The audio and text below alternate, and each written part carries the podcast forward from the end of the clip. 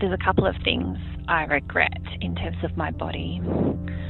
One thing that I regret, which isn't something that I did to my body, but it's something that I potentially did to the body of someone I love, um, in that I'm quite conscious now as an adult um, who's very comfortable about my body now about the impact of negative negatively about my body and how that has impacted upon my younger sister.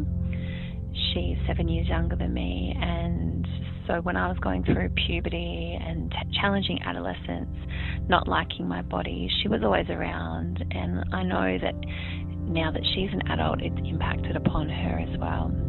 I hope she can come to a more of a peace with her body as I have um.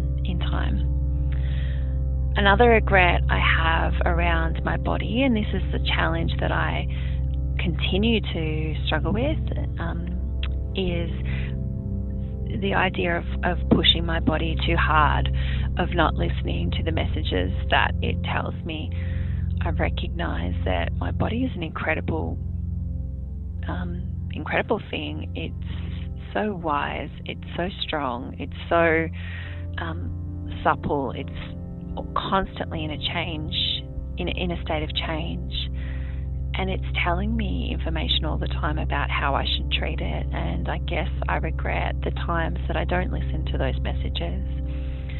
Um, and I'm doing my best to continue to listen to the messages that my body's sending me from from every moment on.